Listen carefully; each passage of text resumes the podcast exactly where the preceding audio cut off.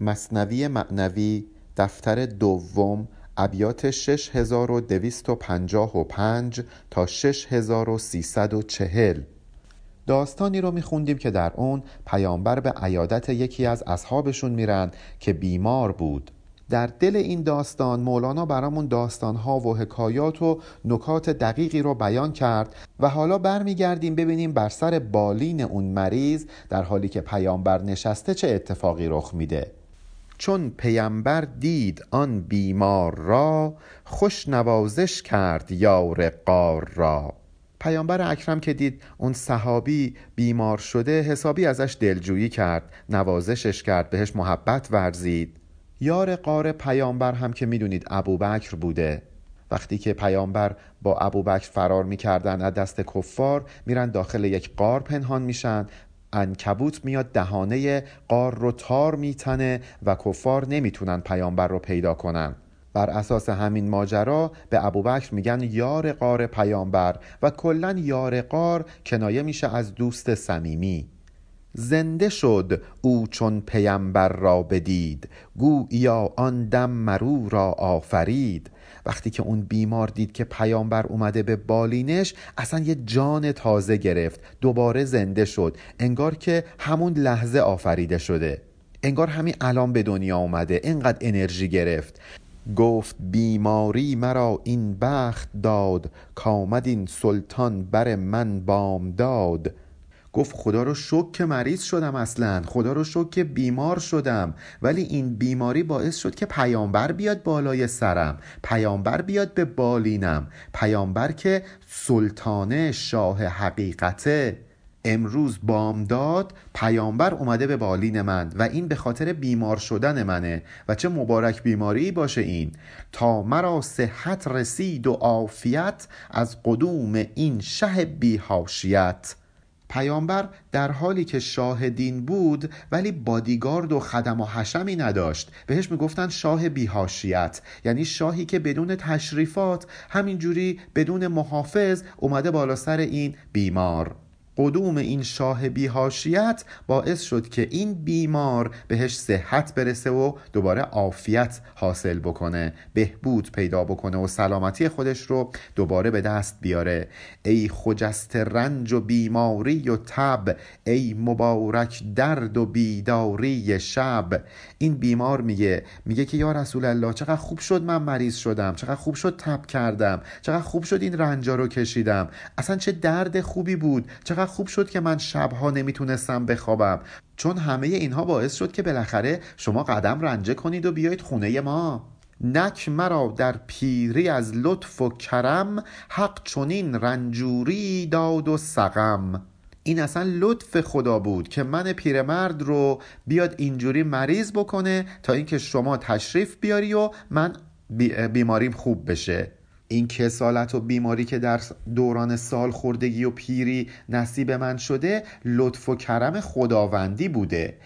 درد پشتم داد هم تا من ز خواب بر جهت هر نیم شب لابد شتاب. تا نخسبم جمله شب چون گاو میش دردها بخشید حق از لطف خیش اگه کمرم درد می‌کنه باعث میشه که نصف شب از خواب بیدار بشم سراسیمه و با شتاب از خواب بیدار بشم از فرط درد از خواب بیدار بشم به خاطر اینه که مثل گاومیش تا صبح نگیرم بخوابم.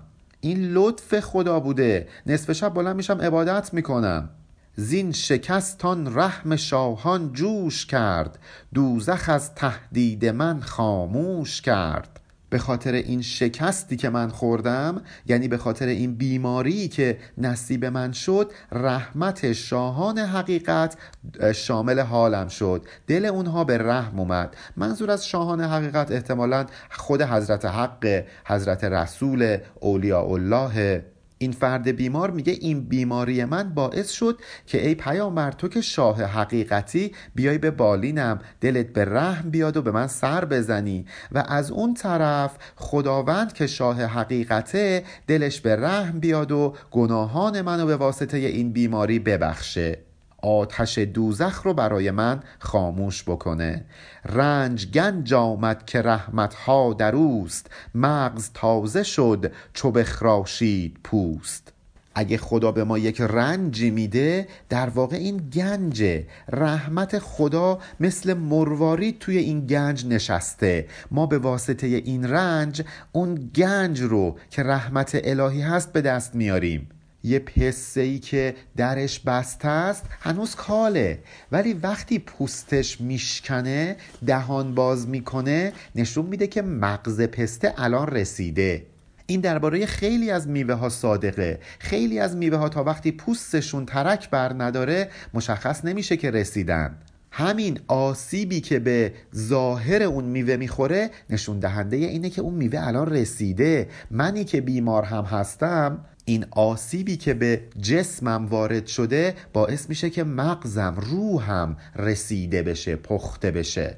ای برادر موضع تاریک و سرد صبر کردن بر غم و سستی و درد چشمه حیوان و جام مستی است. کان بلندی ها همه در پستی است. برادر من وقتی که یه جای سرد یک جای تاریک یک جای سخت بهت میدن انگار که زندانیت می‌کنن توی یک سیاه چال و تو صبر می‌کنی تو بر این غم سستی و درد خودت صبر می‌کنی ناشکری نمی‌کنی. همه اینها می‌دونی باعث چی میشه؟ باعث میشه که دسترسی پیدا بکنی به چشمه حیوان.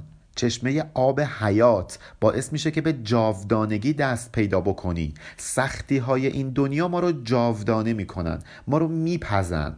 اگه کسی در مقابل این سختی ها کم نیاره و صبر بکنه و شکر گذار باشه از جام شراب حقیقت الهی سرمستش می‌کنن. اگه می‌خوای به این مقام بلند برسی باید اون خار شدن رو تحمل کنی.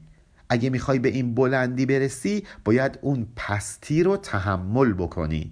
آن بهاران مزمر است در خزان در بهار است آن خزان مگریز از تا وقتی که پاییز نباشه زمستون نباشه خشکسالی سرمایه زمستونی نصیب باغ و بستان نباشه بهاری سر نمی‌رسه که. بهار پنهان در پاییز.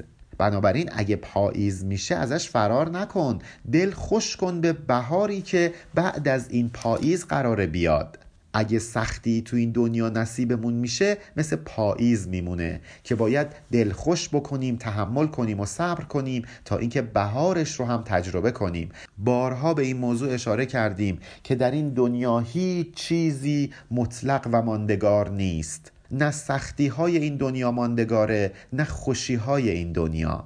بنابراین نباید از یک سختی بیش از حد ناراحت باشیم نه از یک خوشی بیش از حد خوشحال. همه اینها موقتی هن. همراه غم باش با وحشت بساز. می طلب در مرگ خود عمر دراز. اگه یه غمی نصیبت میشه دچار وحشتی میشی باهاش بساز. تحملش کن و صبر پیشه کن. بدون که در مرگی که حاصل از این غم و وحشت بهت می‌رسه یک عمر طولانی و جاودانه در انتظارته. همین دردها، اندوهها و سختیها می‌تونه وسیله ای باشه برای تهذیب نفس ما. تحملش خیلی سخته ولی می‌تونه واقعا ما رو به عمر دراز برسونه به عمر جاودانه برسونه. منظور از عمر عمر این دنیایی نیست که مثلا هفتاد سالمون بشه هفتاد و پنج سال. منظور عمریه مثل عمر مولانا که هنوز هم در تاریخ زنده است. منظور عمریه در عالم ملکوت. چه بسا اولیاء الله که گمنام بودند ولی عمر دراز دارند در نزد خدا. این چون این افراد غم و اندوه زیادی رو تحمل کردند تا به این مقام دست پیدا کردند راحت که به دست نمیاد. آنچه گوید نفس تو کینجا بد است مشنوش چون کار او زد آمده است.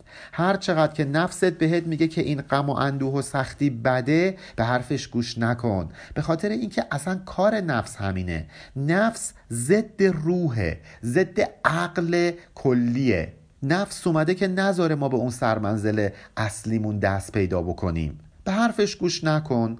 تو خلافش کن که از پیغمبران این چونین آمد وصیت در جهان. تو به حرف نفس امارت گوش نکن. هرچی گفت برعکسش عمل کن. باهاش ستیزه بکن. این وصیتیه که پیامبران به ما کردن.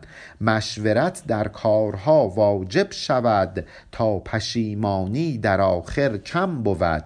این وصیت پیامبران به ما. میگن که مشورت کنید تو کارهاتون. این کار مشورت کردن یه کار واجبه. اگه این کارو نکنید مشورت نکنید پشیمون میشید گفت امت مشورت با کی کنیم؟ انبیا گفتند با عقل امیم.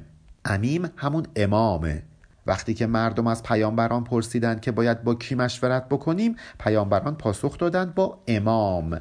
امام اینجا یعنی اقلای قوم کسانی که معروفند به عقل داشتن منطقی عمل کردن بر اساس نفس اماره عمل نکردن. منظور از این امام در این بیت امامان شیعه نیستند ولی قطعا امامان شیعه هم جزو همین بیت هستند یعنی مقتدای قوم هستند ولی هر زمانه ای مقتدای خودش رو داره یا مقتداهای خودش رو داره.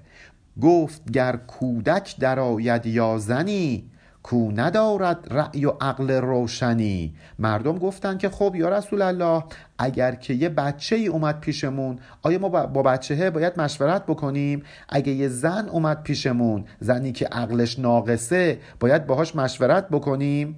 ببینید این بیت های اینجوری نشون میده که انگار مولانا وقتی داشته این شعرها رو می‌گفته اصلا فکر نمی‌کرده که یه زن هم ممکنه اینا رو بخونه. اصلا مخاطبش مردا بودن. حالا خیلی سعی شده که مولانا رو مبرا بکنن از این موضوع. خیلی حرفا گفته شده. ولی ما از آدما که نمی‌خوایم بت بسازیم. ما انتقادهای خودمون رو هم نسبت به مولانا داریم ولی حرفای ژرفی که می‌زنه رو هم به گوش جان میشنویم. آویزه گوشمون می‌کنیم و سعی می‌کنیم بهشون عمل کنیم. ولی قرار نیست هرچی مولانا گفت ما قبول داشته باشیم. دیدگاه مولانا نسبت به زن دیدگاه پسندیده ای برای انسان قرن 21 نیست و باید اینو بپذیریم. توجیه کردنی نیست. اینجا هم میگه که اگه یه زن ناقص عقل اومد اگه یه کودک اومد بازم باید باهاشون مشورت بکنیم. حالا ببین پیامبر چه پاسخی میده؟ گفت با او مشورت کن. وانچه گفت؟ تو خلاف آن کن و در راه افت. بله باهاشون مشورت بکن ولی هرچی گفتن برعکسش عمل بکن. برخلافش عمل بکن راه تو بگیر و برو. البته مولانا اینجا میگه که منظورم از زن چیه. ولی همین مثالی که می‌زنه مثال زیبایی نیست که زن رو ما تشبیه بکنیم به نفس اماره. میگه نفس خود را زن شناس از زن بتر. زان که زن جزویست نفست کل شر. نفس امارت رو مثل همون زن حساب کن. یعنی باهاش مشورت بکن ولی به حرفش گوش نده. نه تازه نفس اماره از زنم بدتره. اگه زن یه ذره شر و بدی داره نفس و اماره کل شر و بدیه. مشورت با نفس خود گر می کنی هرچه گوید کن خلاف آن دنی. اگه با نفست مشورت کردی هرچی نفست گفت بر خلاف اون فرومایه رفتار کن. گر نماز و روزه میفرمایدت نفس مکار است مکری زایدت. اگه نفست بهت میگه که پاشو الان یه نماز قلیز بخون پاشو یه دو روز روزه بگیر بدون که یه حیله‌ای داره سوار می‌کنه. ما یه چیزی داریم به اسم شهوت خفیه. یعنی اصلا آدم فکرشو نمی‌کنه که این شهوت باشه ولی در واقع شهوته. چه بسیار مکه رفتن ها که شهوته. طرف ده بار رفته و به خاطر اینکه رکورد بزنه نسبت به حاج آقا فلانی که مثلا اونم ده بار رفته میگه من یه بار دیگه هم میرم که بشم یازده بار. این چه چیزی جز شهوت می‌تونه باشه؟ طرف هر شب میره مسجد به خاطر اینکه همه بگن حاج آقا فلانی هر شب تو مسجده.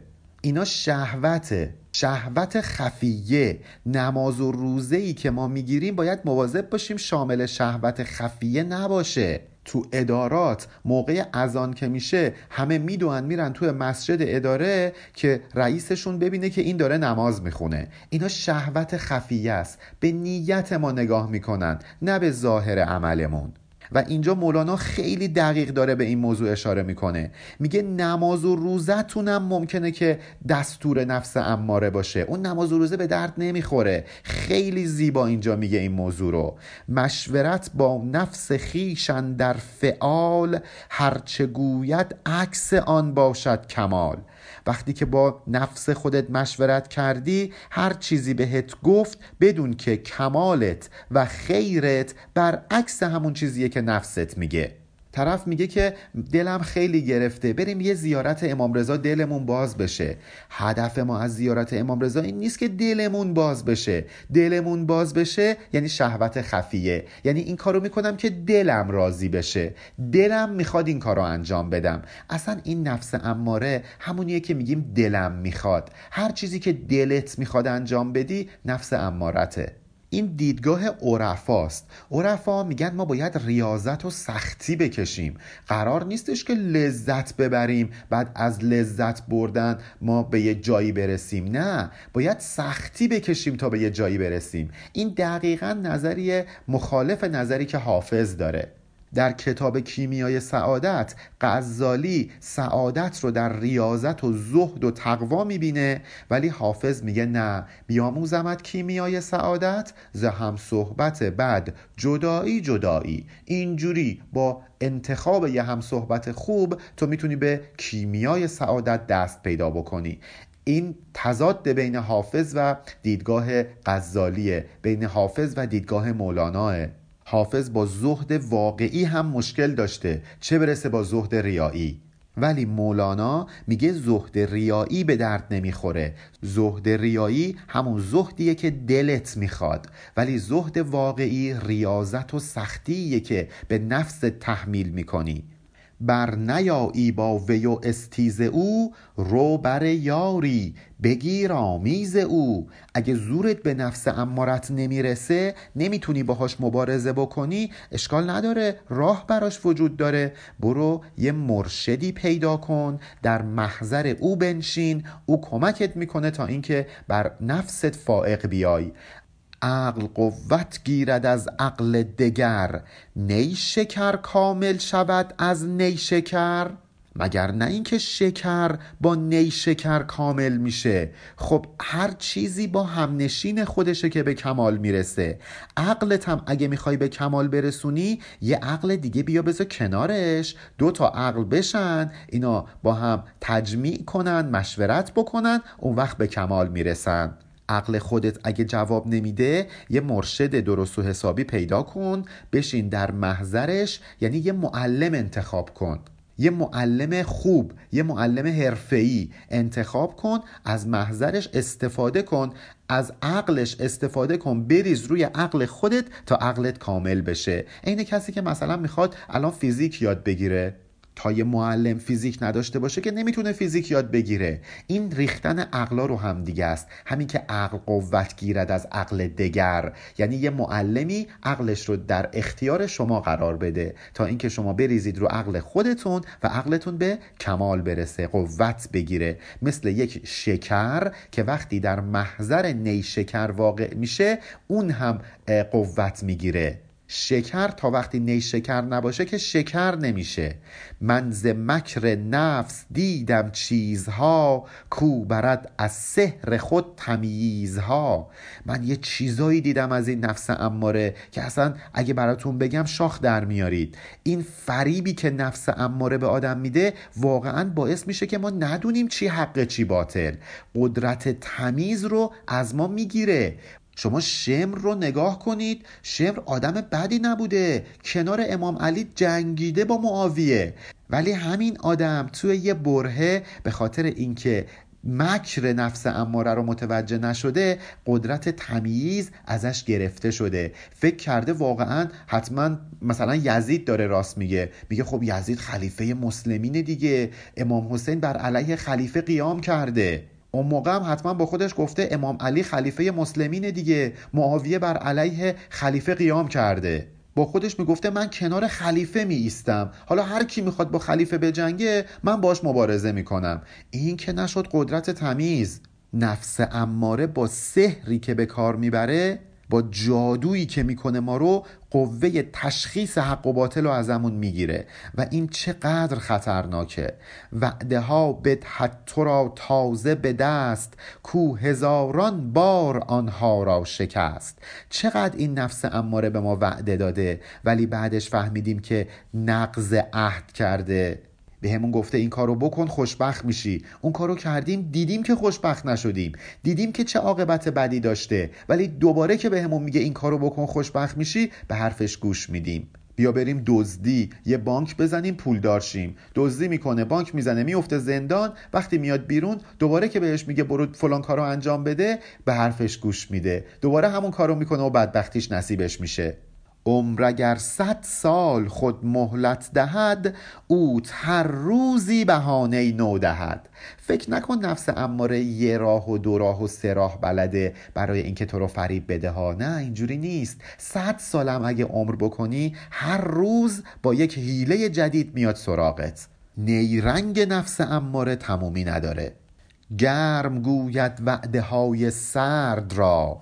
جادوی مردی ببندد مرد را. نفس اماره وعده های پوچ و وعده های سرد رو میاد با چنان آب و تابی برامون تعریف می‌کنه که ما میگیم واقعا عجب چیزیه. مثل همون کاری که با حضرت آدم کرد. گفت برو این میوه رو بخور به جاودانگی دست پیدا می‌کنی. خدا می‌خواسته تو جاودانه نباشی بهت گفته اینو نخور. ببین با چه آب و تابی این وعده سرد رو برای حضرت آدم بیان کرده. و حافظ هم البته میگه که جایی که برق اسیان بر آدم صفی زد ما را چگونه زیبت دعوی بیگناهی؟ وقتی که آدم صفی آدم برگزیده اون گناه رو کرد چه انتظاری از ما داری که گناه نکنیم؟ این وعده های سردی که نفس اماره میده مثل جادوی مردی میمونه که به یه مرد بستن. یعنی میومدن با جادوگری مردا رو از مردونگی مینداختن. نفس اماره هم میاد مرد راه حق و بیهمت می‌کنه. نمی‌ذاره که طی طریق بکنه. ای زیا الحق حسام الدین بیا که نروید بی تو از شور گیا. انگار که دیگه جلسمون تموم شده بوده و حالا مولانا می‌خواد مثلا فرداش پس فرداش دوباره شروع کنه شعر گفتن. حسام الدین رو صدا می‌کنه میگه حسام الدین بیا می‌خوام بازم براتون شعر بگم. اگه تو نیای من این شعرها رو نمیگم. تویی که منو تشویق کردی به سرودن مصنوی. می‌بینید که از این به بعد موضوع بحث هم عوض میشه. یعنی اون جلسه تموم شده حالا وارد یه جلسه جدید میشیم. از فلک آویخته شد پرده ای از پی نفرین دل آزرده ای یه آدم دل آزرده یه نفری که دلش شکسته بوده یه نفرین می‌کنه. این نفرین باعث میشه که از فلک از آسمان یه پرده آویزون بشه. این پرده چیه؟ پرده جلوی چشم آدمای گناهکار. باعث میشه که این گناهکارا نبینن دارن چی کار می‌کنن. در گمراهیشون باقی بمونن. بشن مستاق شعر آن کس که نداند و نداند که نداند. این کسایی که نمی‌دونن و متاسفانه اصلا خودشون خبر ندارن که نمی‌دونن انگار یه پرده جلو چشمشون کشیدن. این پرده رو مولانا میگه بر اثر نفرین یک دلازرده آویزون کردن. این قضا را هم قضا داند علیج عقل خلقان در قضا گیج است گیج. علیج در مصرع اول همون علاج هست که باید به خاطر اینکه با گیج هم قافیه باشه علیج خونده بشه. این همون قاعده اماله هستش. وقتی که ما یه غذای بدی شامل حالمون میشه ایشالله که یه غذای الهی دیگه بیاد و شر این غذای بد از سرمون کنده بشه. حیف که ما مردم عقلمون در درک غذای الهی گیجه سرگشته است. ماها نمی‌تونیم بفهمیم حکمت غذای الهی چیه. یک کاری که برامون پیش میاد رو نمی‌فهمیم حکمتش چی بوده. این غذای الهی است. اجدها گشته است آن مار سیاه. آن که کرمی بود افتاده به راه. نفس ما اگه یه مار سیاه بوده یواش یواش تبدیل میشه به یه اجدها اگه مثل یه کرم بوده که بر سر راه افتاده بوده حالا این کرمه شروع می‌کنه به راه رفتن. هی بزرگ و بزرگتر میشه. تقضیه می‌کنه از شهوات. هی سختتر و سختتر میشه. شکستش ناممکن و ناممکنتر. مگر اینکه یه قضای الهی بیاد و باعث بشه که ما بتونیم از شر این نفس اماره خلاص بشیم. اتفاقی که برای ناصر خسرو افتاد. ناصر خسرو نزدیک چهل سال اسیر نفس امارش بود ولی با یه قضای الهی مسیر زندگیش تغییر کرد. اجدها و مار اندر دست تو شد عصا ای جان موسا مست تو. مخاطب این بیت حسام الدینه میگه ای حسام الدین تویی که روح موسا مست و شیفته تو شده. اگر برای حضرت موسا عصا تبدیل شد به اجدها برای تو برعکس اجدها تبدیل شده به عصا. یعنی همین اجدهای نفس اماره تبدیل شده به یه وسیله ای برای اینکه تو در مسیر سلوک حرکت بکنی. مثل یه عصا بهش تکیه کنی و راه بیای. همون ابیات قبلی که با هم خوندیم رنج سختی اینا وسیله میشن برای اینکه آدم بیدار بشه. اینجا مولانا داره میگه که تو آنچنان این اجده های نفس امارت رو کنترل کردی که به واسطه همون راهی مسیر سلوک شدی. حکم خزحالا تخف دادت خدا تا به دستت اجده گردد عصا. وقتی حضرت موسی اساشو انداخت و اجده شد ترسید خدا بهش گفت خوزها لا تخف بگیرش نترس. آیات 18 تا 21 سوره تاها رو بخونید. خدا به موسی میگه القاها اساتو بنداز. بعد یهو تبدیل شد به حیتون تسعا. یه مار زنده ای که با سرعت میجهید به این ور و میجهید به اون ور. میخزید به این ور و میخزید به اون ور. صحنه رو تصور کنید چقدر وحشتناکه. شما یه عصا رو میندازی یهو می‌بینی تبدیل شد به یه مار بزرگ. خب معلومه که آدم میترسه. نفس اماره اینجوری ترسناکه. ولی خدا میگه که خزحالا تخف. اگه بتونی کنترلش بکنی انگار که رفتی این ماره رو گرفتی. نترس از این نفس امارت برو به جنگش. هین ید بیزا نما ای پادشاه. صبح نو بکشاز شبهای سیاه. ای پادشاه حقیقت ای حسام الدین ید بیزات رو از لباست بیار بیرون. از دل این شبهای سیاه یک صبح و سپیده دم تازه پدید بیار. می‌بینید مولانا داره حسام الدین رو به حضرت موسی تشبیه می‌کنه. ازش می‌خواد که کرامت بکنه. ازش می‌خواد که این پرده ای که از فلک آویزان شده جلوی چشم گمراهان رو کمک بکنه تا اینکه کنار بزنن. انگار ید بیزایی از جیبش بیرون آورده و همه جا رو روشن کرده. میگه بیا کمک کن تا اینکه این معارف رو بیان کنیم. دوزخی افروخت. در ویدم فسون. ای دم تو از دم دریا فزون. یه دوزخ افروخته شده. در او افسون بدم.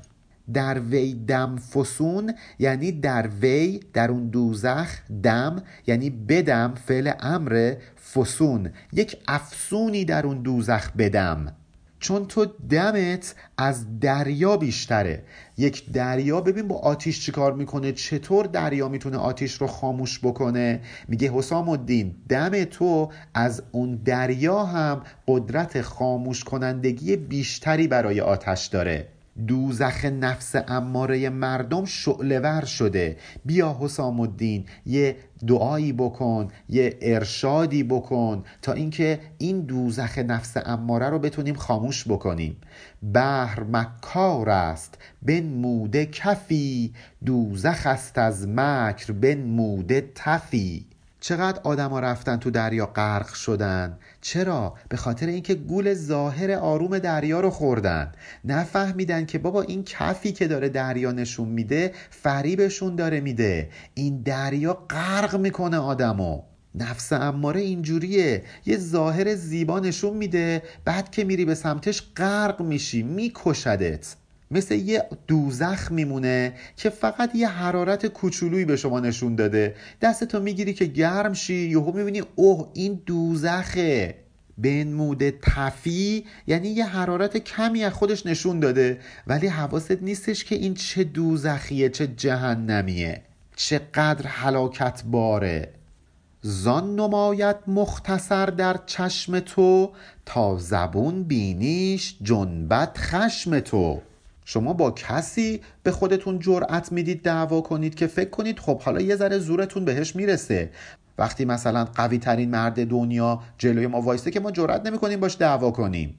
میگه نفس اماره اینجوریه. میاد خودش رو بهت یه ذره نشون میده. اون قدرت واقعی اون آتش واقعیش رو به شما نشون نمیده. تا اینکه فکر کنید خیلی کوچیکه. میشه رفت باهاش جنگید. میشه باهاش دست به یخه شد. میشه مثلا حالا یه پیروی از این نفس کرد بعد ازش برگشت. نمی‌دونیم که اگه بریم تو این دریا غرق میشیم. اگه از اول می‌دونستیم که این چه دریای مهیبیه اصلا به سمتش نمی‌رفتیم. ما به خاطر اینکه نفس اماره رو زبون می‌بینیم خشممون نسبت بهش میجنبه. یعنی میریم باهاش دست به یخه میشیم باهاش گلاویز میشیم. به حرفش یه ذره گوش میدیم به این امید که بعدا شکستش میدیم. نمی‌دونیم این چه شکست ناپذیریه. همچنان که لشکر انبوه بود مر پیمبر را به چشم اندک نمود.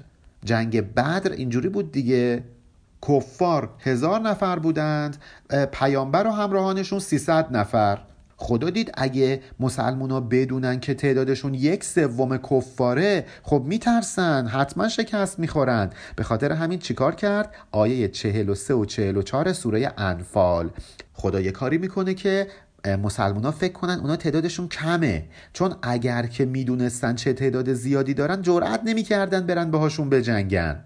اون وقت برعکس در نظر کفار مسلمان رو خیلی ضعیف نشون داد. این باعث شد که کفار بازی رو بذارن رو ایزی یعنی آسون بگیرن باهاشون. با همه قدرت نجنگن. از اون طرف مسلمونا بازی رو گذاشته بودن رو دیفیکالت داشتن با تمام قدرت می جنگیدن. همین باعث شد که مسلمانای 300 نفره بر کفار هزار نفره چیره بشن. ما باید مواظب باشیم. وقتی با این نفس اماره می جنگیم نذاریم بازی رو رو ایزی. شکست می خوریم ازش. باید بازی رو بذاریم رو دیفیکالت. تا بر ایشان زد پیمبر بی خطر ور فزون دیدی از آن کردی حذر. اگه پیامبر می‌دونست که چقدر اونها افزون هستند اون لشکر رو اگه انبوه می‌دید از مقابله باهاشون اجتناب می‌کرد. ولی به خاطر اینکه مشرکان در نظر مسلمانان اندک جلوه کردند بهشون حمله کردند. بی بیم و حراس و برشون پیروز شدند. آن عنایت بود و اهل آن بودی احمدا ورنه تو بددل می شدی این کاری که خدا کرد این کاری که خدا کرد و باعث شد که در نظر مسلمونا لشکر کفار کم جلوه بکنم از عنایت الهی بود. ای پیامبر تو شایسته این لطف و عنایت بودی وگرنه بیمناک می شدی جرأت نمی کردی بری به جنگ کفار. با 300 نفر بری به جنگ هزار نفر. کم نمود را و اصحاب ورا آن جهاد ظاهر و باطن خدا. جهاد ظاهر و باطن هم که می‌دونید جهاد اسقر و جهاد اکبره جهاد ظاهر همین جنگ های بیرونیه مثل جنگ بدر و جنگ احد ولی جهاد باطن جهاد با نفسه اگه خدا این نفس رو واقعیتش رو بهمون به نشون می‌داد ما اصلا جرأت نمی کردیم به جنگ باهاش بریم. همش می‌گفتیم ما که زورمون به نفس اماره نمی‌رسه هر چی بگه گوش می‌کنیم. ولی خدا قدرت این رو در نزد ما کوچیک جلوه داده. به خاطر همین ما جرأت می‌کنیم و میریم به جنگش و اتفاقا پیروزم میشیم. کم بودن مگه کسایی که به جنگ نفس اماره رفتن و پیروز شدن؟ خدا رو شکر که ما نمی‌دونیم نفس امارمون چقدر قویه. این عنایت الهیه. تا میسر کرد یسری را برو تازه اسری او نگردانید رو. خدا اومد کارو آسون جلوه داد تا اینکه از اون کار اسر کار دشوار رو بر نگردونه. احتمالا این بیت رو مولانا با الهام از آیه شش سوره لیل سروده. میگه فسنیسره لیسرا یه کار آسون واسش فراهم کردیم. کم نمودن مرو را پیروز بود که حقش یار و طریق آموز بود. چون خدا راه رو به پیامبر نشون می‌داد خدا طریق آموز پیامبر بود باعث شد که وقتی خدا تعداد لشکر کفار رو کم نشون بده پیامبر همون رو بپذیره و پیروز بشه. همین که تعداد لشکر کفار در نظر پیامبر کم اومد باعث پیروزی مسلمونا شد. خدا یارو همراهش بود دیگه خدا راهنماش بود دیگه. آنکه حق پشتش نباشد از زفر وای اگر گربش نماید شیر نر. حالا برعکس کسی که خدا طریق آموزش نباشه خدا پشتیبانش نباشه خدا ساپورتش نکنه وای به حالش. گربه در نظرش شیر نر جلوه می‌کنه. یه کاری رو که می‌تونه از راه درست به راحتی انجام بده با خودش فکر می‌کنه نه این به این سادگی انجام نمیشه. ما نیاز به منابع خیلی بیشتری داریم. بریم از اون ور و اونور از راه های نادرست کلی منابع جمع کنیم تا اینکه این کار کوچیک رو انجام بدیم. به خاطر اینکه این نمی‌دونه این کار کوچیکه. فکر می‌کنه خیلی بزرگه. اینجوری هم نیستش که ما بیایم خیلی راحت حریف و دست کم بگیریم و بریم باهاش بجنگیم و بعدم فکر بکنیم پیروز میشیم ولی ببینیم اوه عجب حریف قوی بود و شکست بخوریم. مبارزه با نفس اماره اینجوری نیست. اینجوری نیست که مولانا بگه که نفس اماره هیچی نیست. خدا این قدرت ویاد نفس اماره رو به رخ ما نکشیده. پس ما هم راحت بریم باهاش بجنگیم و فکر کنیم پیروز میشیم. نه اینطور نیست. میگه وای اگر صد را یکی بیند ز دور تا به چالش اندر آید از غرور. برعکسش هم هست وای به حال کسی که صد نفر رو از راه دور یک نفر ببینه. بزنه تو دل دشمن تا اینکه باهاش بجنگه. وقتی می‌رسه اونجا می‌بینه اوه اینا صد نفر بودن. بابا یه نفر نبودن. اون وقت نابود بشه. به خاطر این غرور هلاک بشه. زان نماید زلفقاری هربه ای زان نماید شیر نر چون گربه ای. قبل از اینکه این بیت رو براتون شرح بدم بذارید در ارتباط با شمشیر زلفقار یه چند تا نکته رو خدمتتون بگم.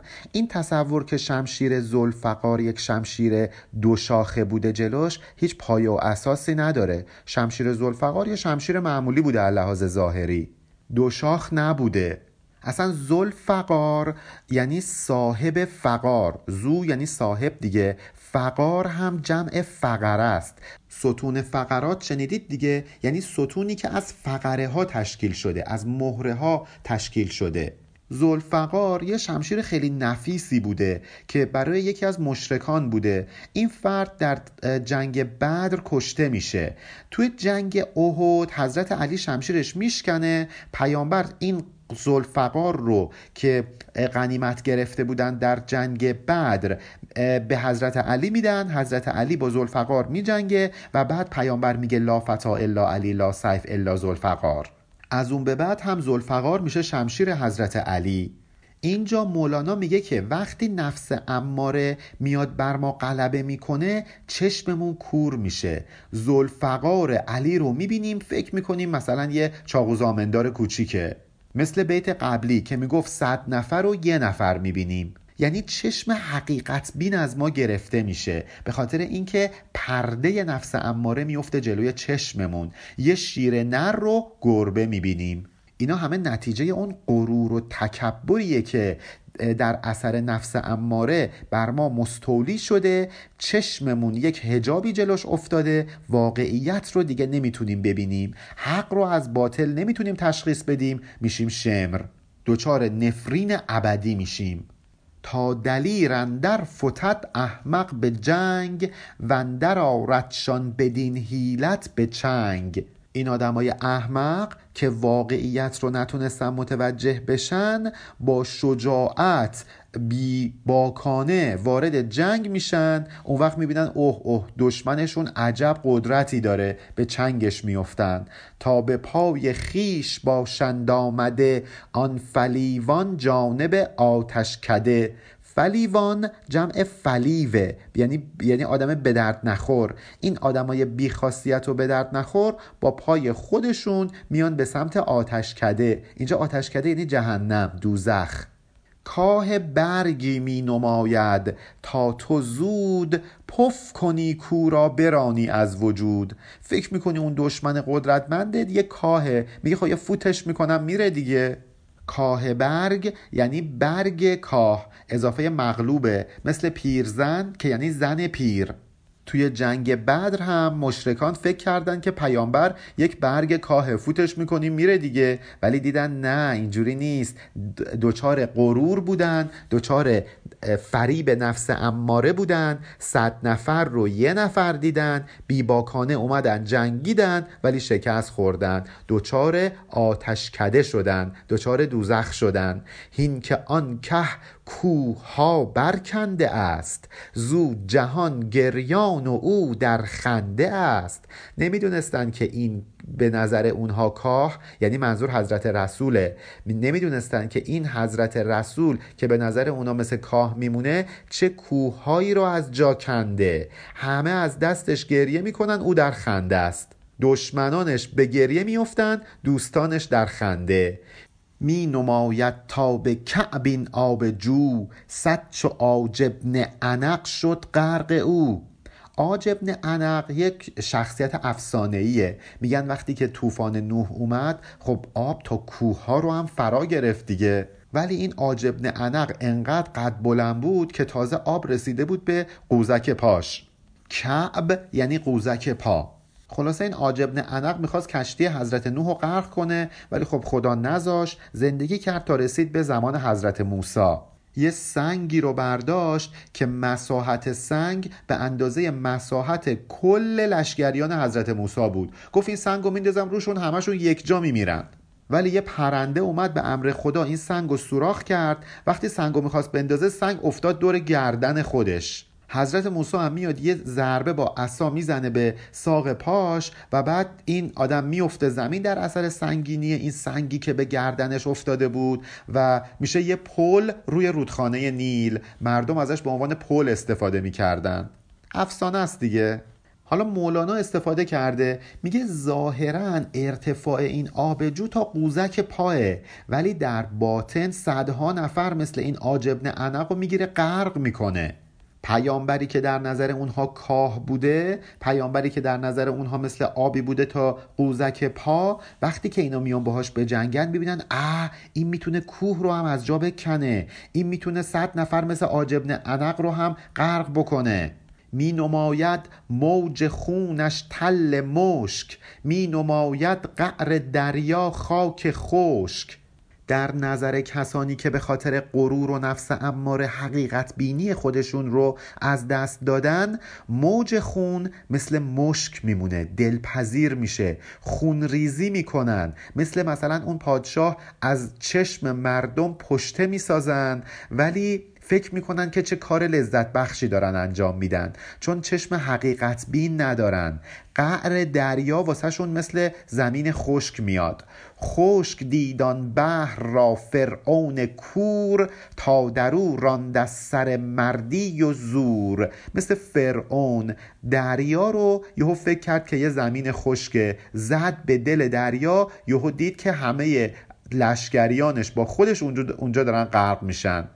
از سر مردی و زور راند به درون اون دریا دریایی که فکر می‌کرد زمین خشکه.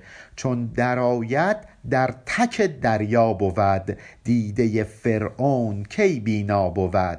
ولی همین که پاشو گذاشت توی اون دریا یهو دید که وای دوچار چه محلکه ای شده. چرا؟ به خاطر اینکه دیده فرعون بینا نبود. چشم بینا و چشم حقیقت بین نداشت. آیه پنجاه سوره بقره است که این جریان غرق شدن فرعون در دریا رو برامون بیان کرده.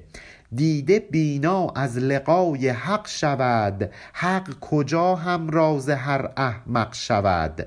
چشم ما چجوری می‌تونه اون هجاب رو بزنه کنار؟ حقیقت بین بشه با لقای حق. دیدار حق تعالی. بصیرت اصلا یعنی لقای حق.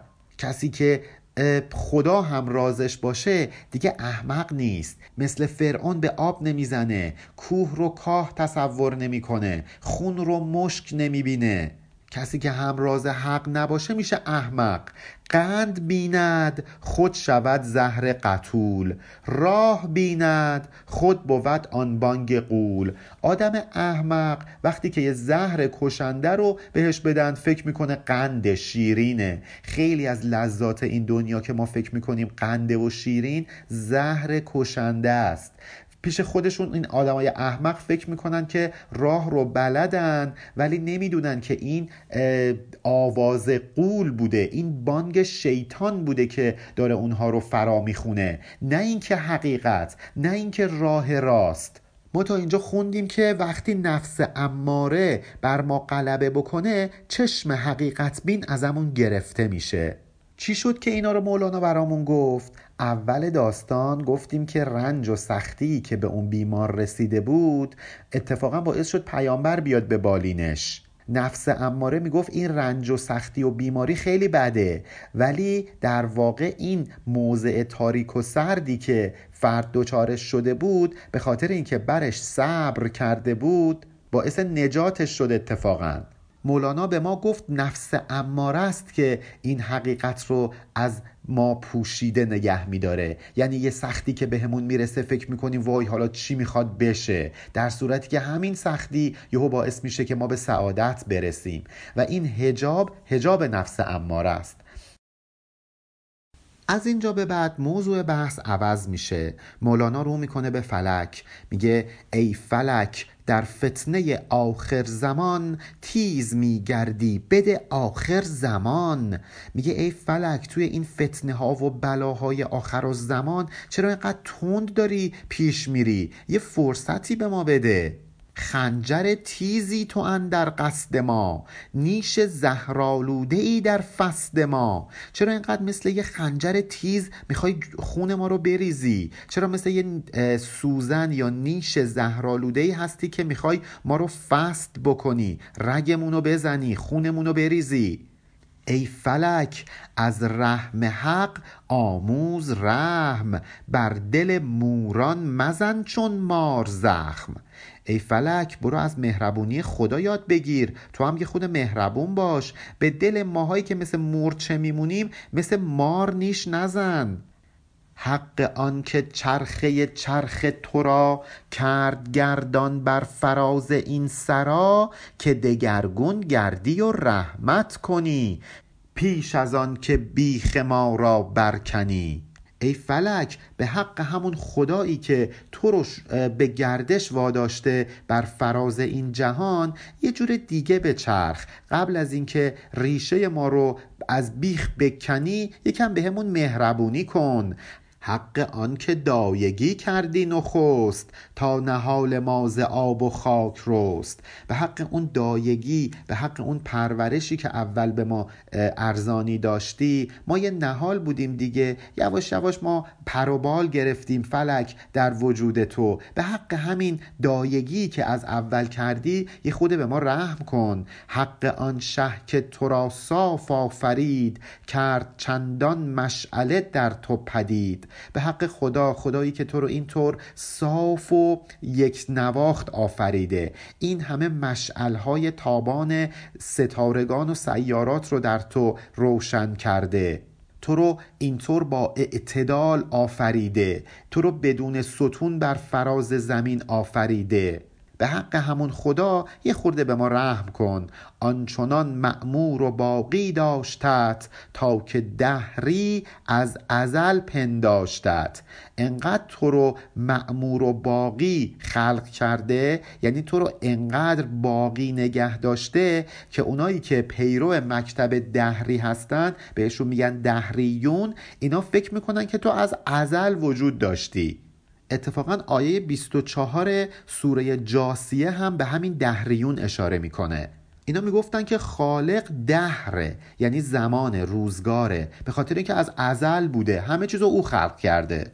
میگن خدا خالق نیست روز قیامتی هم وجود نداره. هرچی تو این دنیا به وجود میاد به خاطر اینه که دهر یا روزگار اون رو خلق کرده. اینجا میگه که خدا تو رو یه جوری خلق کرده ای فلک که دهریا فکر می‌کنن تو ازلی هستی. یعنی هیچ زمانی نبوده که فلک وجود نداشته باشه. در آینده هم هیچ زمانی وجود نخواهد داشت که این فلک وجود نداشته باشه. میگه حالا که خدا تو رو اینجوری خلقت کرده خب تو هم یه خود رحمت کن به ما. شکر دانستیم آغاز تو را. انبیا گفتند آن راز تو را. خدا رو شکر که ما مثل این دهریا نیستیم. می‌دونیم که انبیا به همون چی گفتن؟ گفتن خدا چجوری جهان رو خلق کرده؟ ما تو قرآن هم به حال داستان خلقت رو داریم دیگه.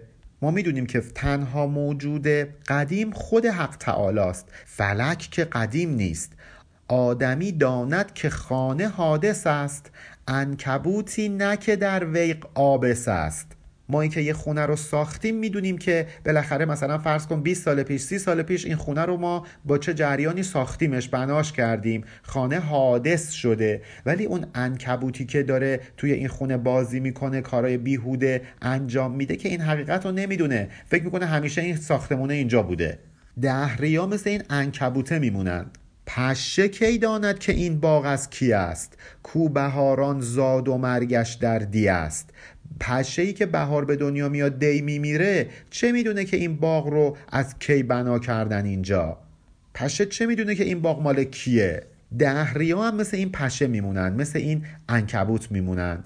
کرم کن در چوب زاید سوست حال. کی بداند چوب را وقت نهال؟ یه کرمی که توی شاخه یه درختی متولد شده چه می‌دونه که این شاخه درخت یه موقعی نهال بوده؟ چه مراتبی رو طی کرده تا اینکه الان تبدیل شده به این شاخه؟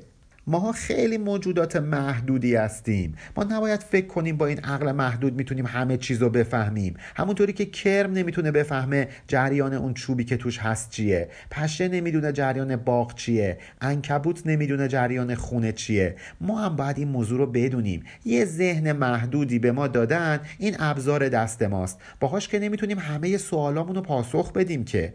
ور بداند کرم از ماهیتش عقل باشد کرم باشد صورتش. اگر که یک کرمی بفهمه که این جریان چوب چی بوده دیگه اسمش کرم نیست اسمش عقله. مثل اون خفاشی که میره به سمت خورشید علاقه به نور داره اون دیگه خفاش نیست. فقط ظاهرش ظاهر خفاشه اینجا هم میگه این کرم دیگه فقط ظاهرش ظاهر کرمه. اگه یه نفرم باشه یه انسان که دست پیدا بکنه به اون سرچشمه حقیقت دیگه آدم نیست. عقل کله. با خدا یکی شده. ظاهرش فقط ظاهر آدمیه. انسان کامل دیگه که اینجوریه. عقل خود را می نماید رنگ ها چون پری دور است زان فرسنگ ها انسان کامل ظاهرش یه ظاهر انسانیه ولی فرسنگ ها از این ظاهر انسانی دوره. این دیگه عقل جزئی نیست عقل کلی شده با خدا یکی شده. وقتی که عقل کلی باشه به اشکال مختلف می‌تونه تجلی کنه ولی هیچ کدوم از اون تجلیات عقل کلی نیستن. فرسنگ ها از اون عقل کلی دورن. مثل جن و پری که از ما دوره. از ملک بالاست چه جای پری؟ تو مگس پری به پستی میپری مولانا یه خورده خودش به فکر فرو میره میگه چرا من اومدم عقل کلو به جن و پری تشبیه کردم؟ میگه نه بابا جن و پری چیه؟ عقل کلی از فرشته هم بالاتره. ولی چون ماها پر مگس داریم مجبوریم اسیر همین تشبیهات و مثالها و کلام و لغات و نمی‌دونم زبان باشیم. مثل کسی که بال مگس داره. خب تا یه ارتفاع محدودی می‌تونه پرواز بکنه. نمی‌تونه از ملک بره بالاتر که. گرچه عقلت سوی بالا میپرد مرغ تقلیدت به پستی میچرد. جسممون اینجا این پایین گیره دیگه. حالا هر چقدر عقلمون بخواد به سمت فلک پرواز بکنه. عقل می‌خواد ما رو ببره به مراتب بالا تقلید می‌خواد ما رو همین پایین نگه داره. تقلید در شعر مولانا نه تقلید در اون معنی که ما امروز داریم. و من اینو بارها توضیح دادم. علم تقلیدی وبال جان ماست آریست و ما نشسته کان ماست. علم تقلیدی قلاده است بر روی روح و جان ما. یه آریتیه. واقعا متعلق به ما نیست. مدعی هستیم که مال ماست ولی واقعا اینطور نیست. وقتی ما یه چیز رو می‌دونیم ولی بهش عمل نمی کنیم در وجودمون تأثیر نگذاشته. این میشه یه علم تقلیدی. علم تحقیقی یعنی اون علم در ما تأثیر گذاشته باشه. واقعا ما رو متحول کرده باشه. اگه علممون تقلیدی باشه آری است. زین خرد جاهل همی باید شدن دست در دیوانگی باید زدن. از این عقل جزئی عقلی که همش توی این دنیا گیر کرده باید ما بگذریم عبور کنیم. باید نسبت به این عقل دیوانه بشیم. نه اینکه نرسیده به این عقل دیوانه بشیم نه. به این عقل برسیم درکش کنیم بفهمیم که این کافی نیست. بریم به سمت بیشتر ازش عبور کنیم.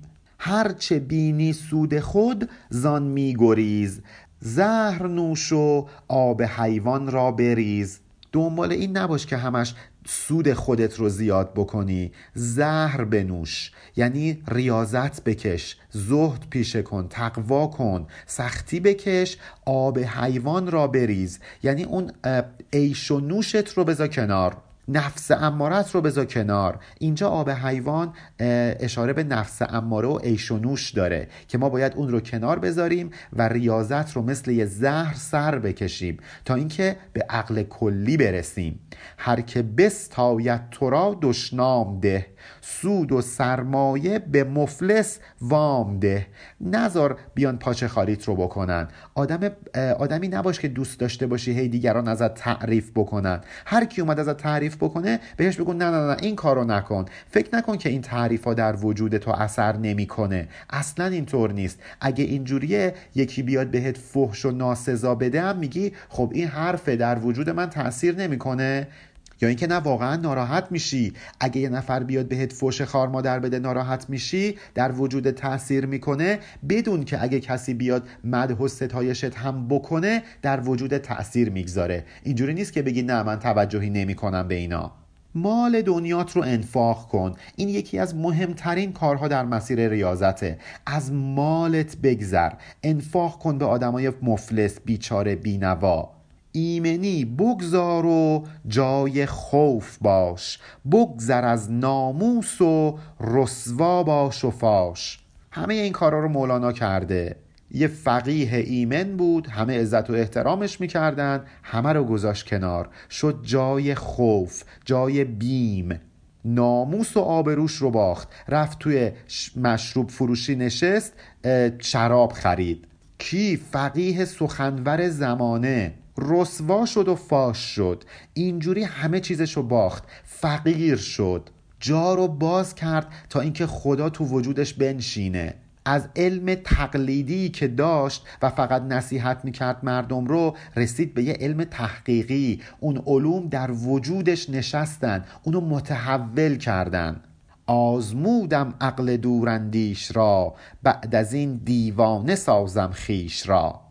من دیگه دنبال این عقل معاش و عقل مادی و عقل دنیایی نیستم. از این عبور می‌کنم. نه اینکه بهش نرسیده باشم. چرا؟ رسیدم تجربهش کردم. فهمیدم برام کافی نیست. حالا می‌خوام نسبت به این عقل دنیایی دیوانه بشم و یه عقل جدیدی رو انتخاب کنم. عقل دوراندیش یعنی عقلی که میگه که پول جمع کن واسه آیندهت عقلی که میگه این کارو نکن در آینده بهش نیاز پیدا می‌کنی. همش داره به آینده نگاه می‌کنه.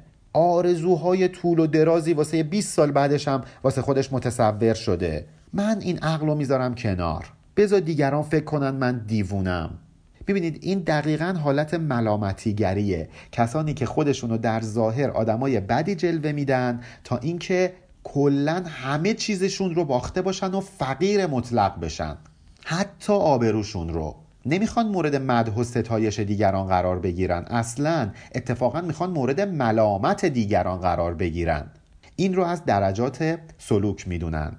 یه حکایت کوتاهی هم مولانا میگه درباره این دیوانه شدن. میگه گفت با دلقک شبی سید عجل قهبه ای را خواستی تو از عجل یه آقایی یه مثلا اربابی به دلقکش میگه که چرا رفتی با یه فاحشه ازدواج کردی؟ چقدر عجله کردی؟ با من این را باز میبایست گفت. تا یکی مستور کردیمیت جفت. این چه کاری بود کردی؟ چرا با یه فاحشه ازدواج کردی؟ با یه قهبه ازدواج کردی؟ به من می‌گفتی یه زن با هجاب و عفیف برات برمیگزیدم. گفت نه مستور صالح خواستم قهبه گشتند و زقم تن کاستم. گفت نه آقا نمی‌خوام. نه بار تا حالا با زنای باهجاب و به ظاهر عفیف ازدواج کردم. همشون بعدا فاحشه عذاب در اومدن. باعث شدن که همش قصه بخورم و گوشت تنم آب شه. خواستم این قهبه را بی معرفت تا ببینم چون شود این عاقبت. این بار گفتم من نه بار اومدم زنای با هجاب و به عقد و ازدواجم در آوردم. نتیجهش رو دیدم. بذار این بار بدون شناخت قبلی و بی معرفت یه فاحشه رو به همسری اختیار کنم تا ببینیم آخر کار این چی میشه. عقل را من آزمودم هم بسی زین سپس جویم جنون را مقرسی من مولانا هم مثل همین دلقکه. تا حالا عقل رو به اندازه کافی امتحان کردم. می‌خوام از این به بعد یه مقرس پیدا کنم. مقرس یعنی جایی که توش نهال میکارن. می‌خوام یه مقرس پیدا کنم نهال دیوانگی رو اونجا بکارم. عقل معاش مثل اون زنایی که به ظاهر با هجاب بودن ولی بعدا فاحشه شدن قابل اعتماد نیستن. حالا اینا رو من این زنا رو طلاق میدم. این عقل معاشم رو طلاق میدم. یه عقل جدید انتخاب می‌کنم. حالا مولانا داستانی برامون تعریف می‌کنه درباره یک آدم عاقل که خودشو به دیوانگی زده بود و ما در ابیات بعدی اینها رو می‌خونیم. پایان بیت 6340 علی ارفانیان